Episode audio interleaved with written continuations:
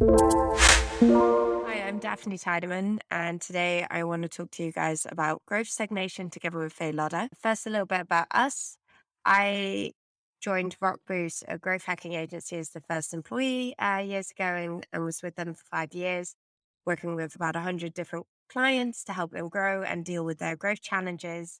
And from there on, I moved to the brand side and worked as head of growth of Heights, a brain care company. And now I'm coaching various startups in how to grow and deal with their growth challenges. And I'm joined today by Faye, who I've worked with at both Rockboost and Heights because she is so incredible that after I left Rockboost, I immediately asked if she would come and help out at Heights as well. And she also has a background in growth consulting, as well as now working as a growth consultant for multiple different brands. Uh, so I'm really excited to talk we've had today about growth stagnation because it's a topic we've talked about a lot in the past. And I think it's something that we've all faced. You know, at some time, growth isn't happening quite how you want it to. You're missing your target. And at first you're like, it's okay. You know, it's just uh, off week. I'm, I'm sure you can recognize this, Faye. Definitely. yeah. One week becomes two weeks and two weeks becomes four weeks. And then, you know, before you know it, you've been missing in the mark for six, seven, eight weeks. And your boss suddenly is like, okay, we need to talk what's going on. And all you can think is like, oh no, I'm in a growth slump. And I think it's really important to be open and honest about this. We always talk about all our successes, but what to do when growth isn't happening. Uh, and that's what we want to cover today really like what is the causes and how to get out of it. So, Faye, maybe you could uh, explain a bit like why does this actually happen? Why do we go from an incredible growth month to suddenly, you know, a terrible growth month? And that just leaves us wondering what is going on. Yes. So, there are multiple reasons why this could be happening. First, I would definitely look at external reasons, which um, are easier to spot. For instance, competition, so new competition joining or seasonality. From there, I would look at internal reasons, which could be either that you've been building on shaky foundations, meaning that you're doing uh, a lot of manual work, unscalable growth. So the resources are limiting you. And second, it could be that so yeah you don't have product market fit and you're now suddenly hitting the roof and it's slowing down your growth so at the beginning when you launch even if you don't have product market fit yet you will always see some growth happening. So you're getting excited, like the first orders are coming in and you're like, oh, this is going in the right direction. But when you don't actually have product market fit at some point, what you'll see happening is that the growth will suddenly stop. And you notice that with the numbers that you're getting, you're actually not, with the conversion rates that you have, you're not generating the growth that you need to. So from there, I would definitely say have a critical look at customer uh, input so reviews and also talking to your customers, interview them and understanding why they've joined and but also what could be reasons that they uh, wouldn't become a customer. And from there, figure out what's happening and yeah, become more aware of the internal um, struggles that you might have that are hindering growth. Yeah. So, like you mentioned, there's so many different reasons. And I think definitely agree that customer research is a key part of it. But I think like even before we get to that point, it's really important to mention like how you approach it is everything.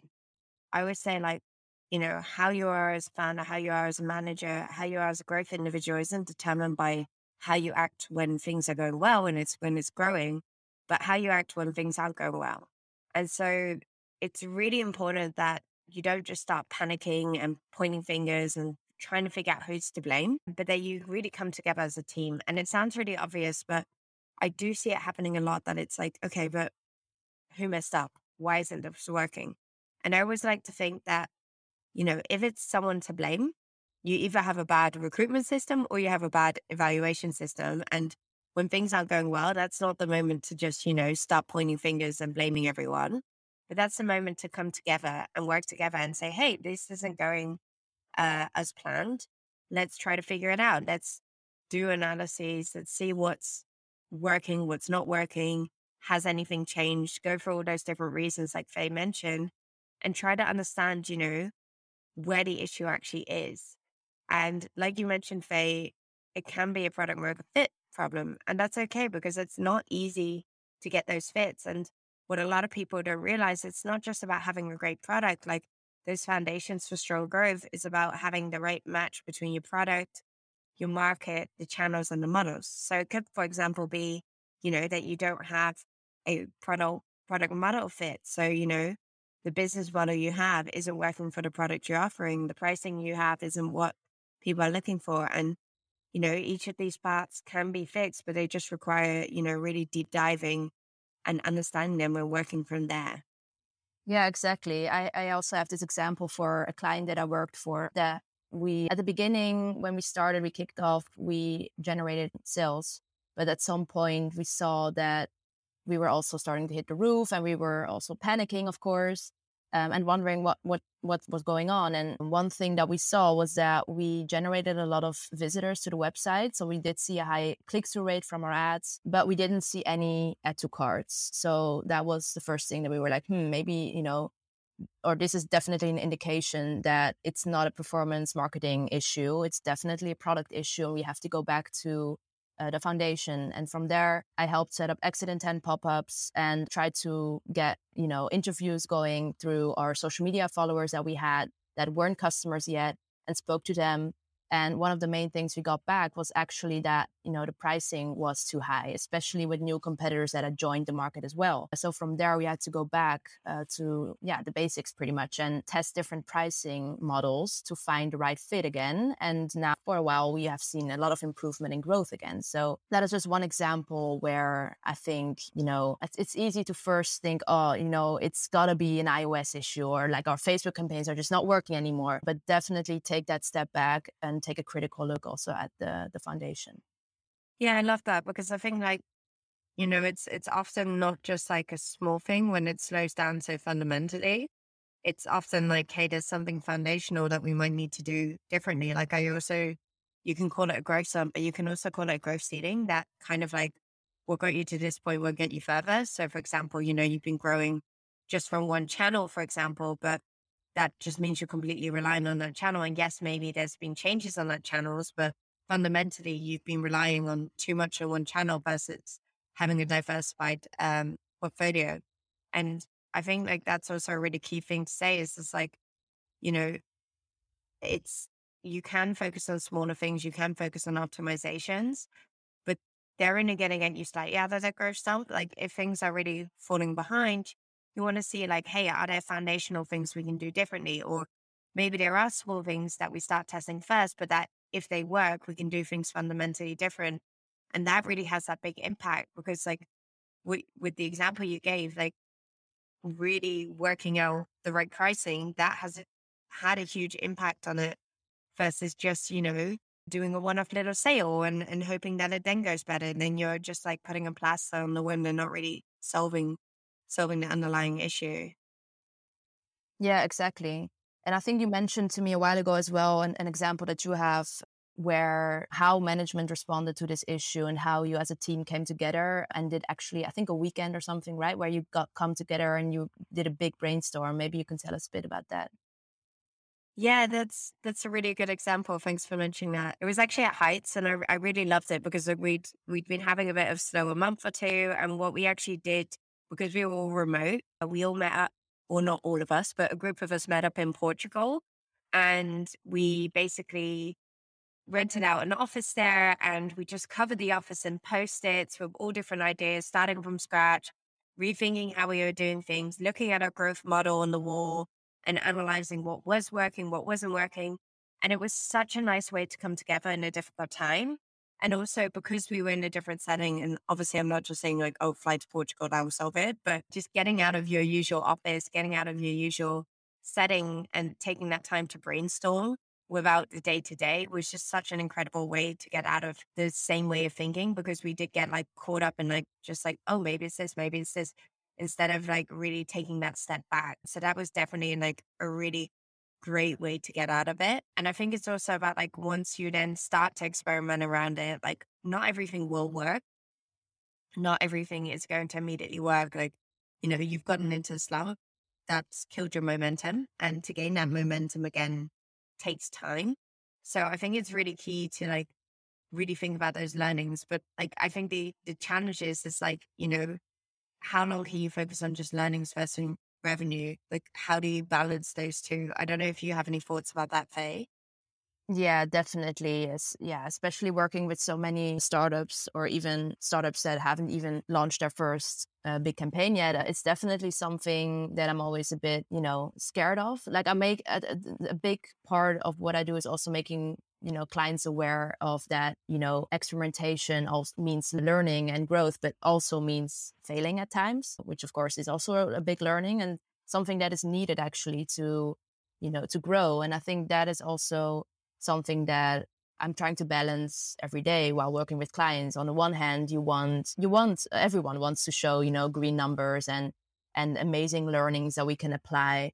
But at the same time, it's also a part is also showing not so great news and and yeah, explaining that this is also, you know, a part of the job and needed actually to grow. It's not only, you know, having positive results that you can apply. So yeah, definitely difficult balancing those and then also sometimes explaining it to founders why this is also you know not only a disappointment when you get not so great experiment results but actually also can help really figure out where else you sh- your focus should go. So for example with new uh, clients at the beginning you do test a lot of different channels. Some of them you know require budget which will not eventually end up giving the results that we hope we were hoping for. But then at the end i can tell them like okay well at least now we know this is not the channel for us.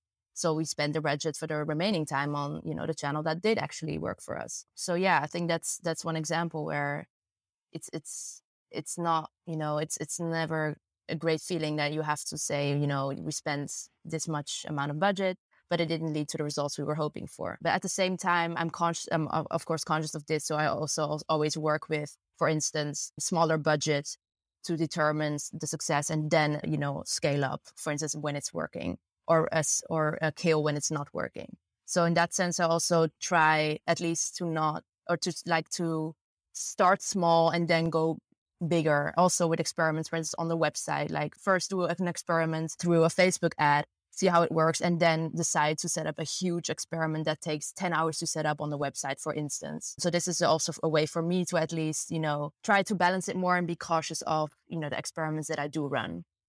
I don't know how, how in your experience, how you uh, work with that similar approach with it. And I think you also mentioned something really important about like scaling or killing. I've had this discussion often with like founders and they're like, yeah, okay, but maybe the cost of acquisition is just a bit too high but you know, if we kid it, it's going to get worse. And I think that's one of those things that get in your way. Like when you're in a growth slump, you get this fear. And I think as you know, when you're consulting, it's a bit easier to just be like, hey, no, this isn't working. We're going to stop doing this. We're going to move on. Like you said, you tested it with a small budget. You've seen what is and isn't working. You've moved on. But when it's your own company and when growth is behind you, like, do I kill this? That is not, you know, is delivering a bit albeit at like, you know, four, 4x the cost of conversion 01. So I think it's also really handy to mention that, you know, you can basically look at it like this. Like if your channel is, you know, four, 5x or more the cost of acquisition, and after like, you know, running multiple tests, it's not getting anywhere closer. Either you need to do something drastically different on that channel. So let's say, you know, you're you're on Facebook and you've been mainly testing like image ads and carousels.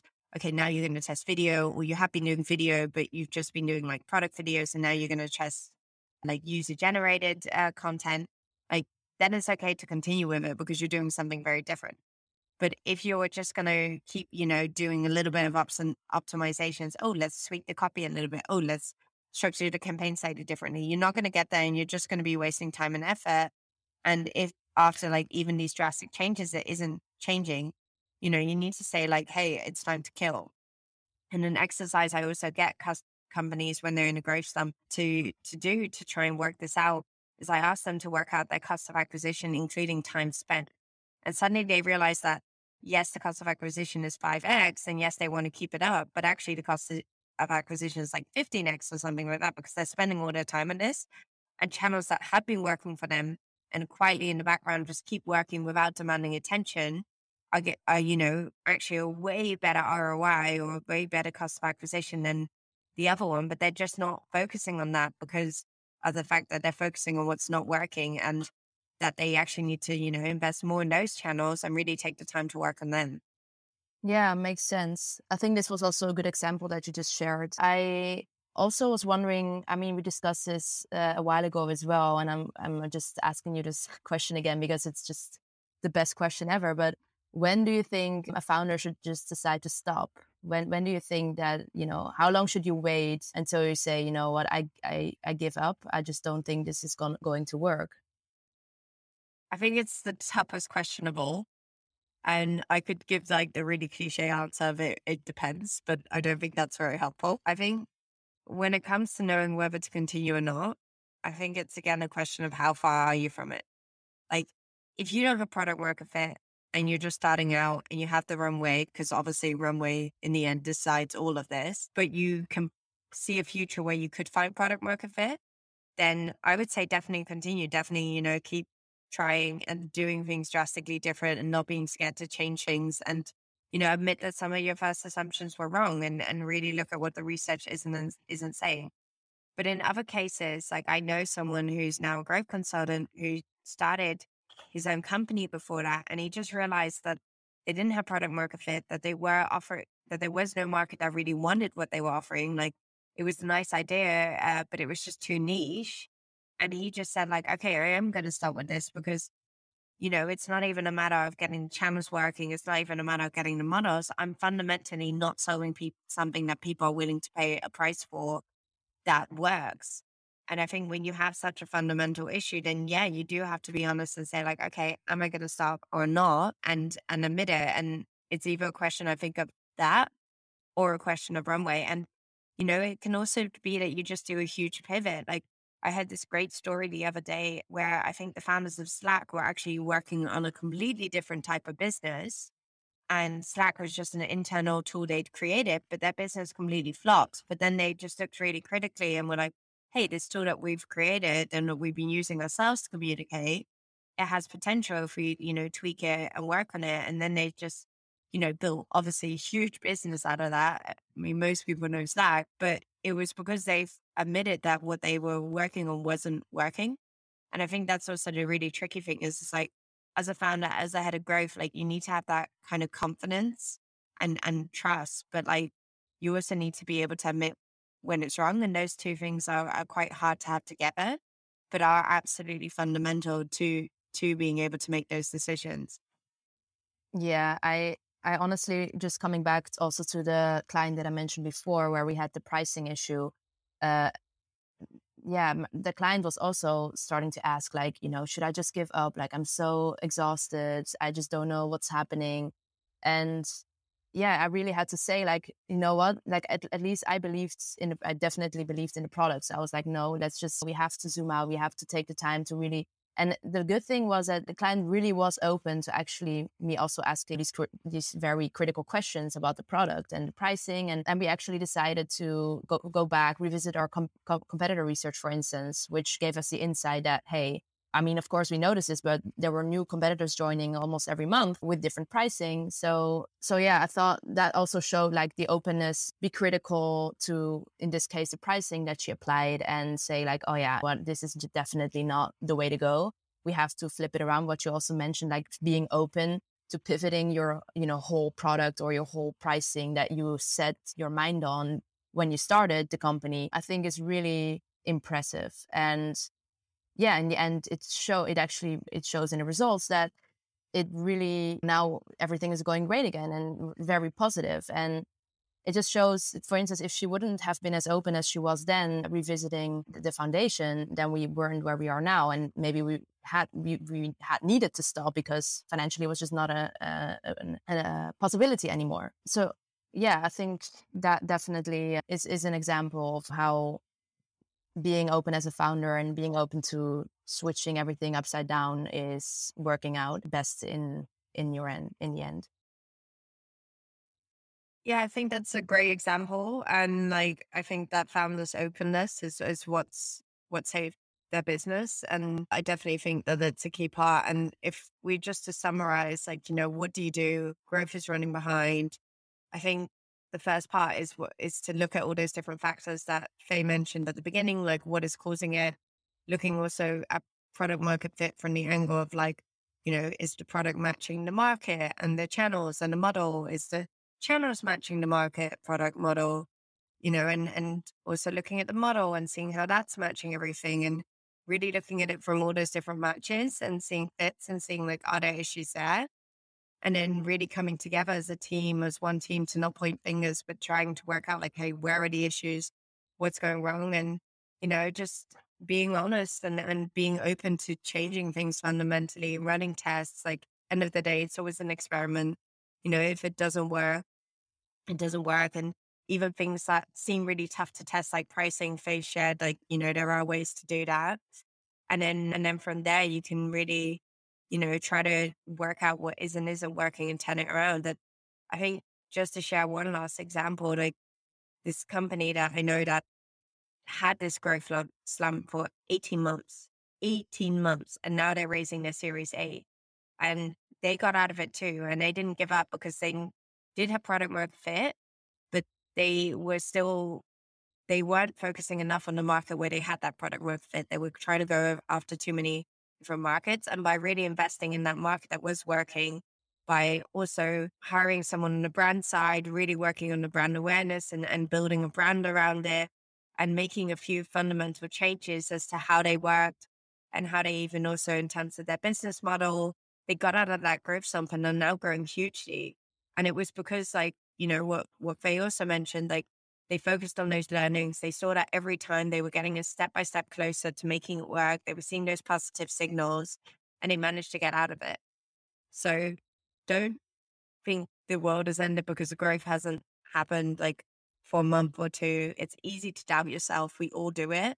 But you can definitely get out there if you if you come together as a team and, and take the right attitude towards it. Thanks you guys for listening in and uh, reach out to us on LinkedIn if you have any questions or want to talk to us about this uh, topic or any other growth topic. Definitely. And we've also shared an article on Medium which walks through this step by step with also a few examples to help you see like how you can approach this yourself and uh, keep working on the getting out of those growth slumps.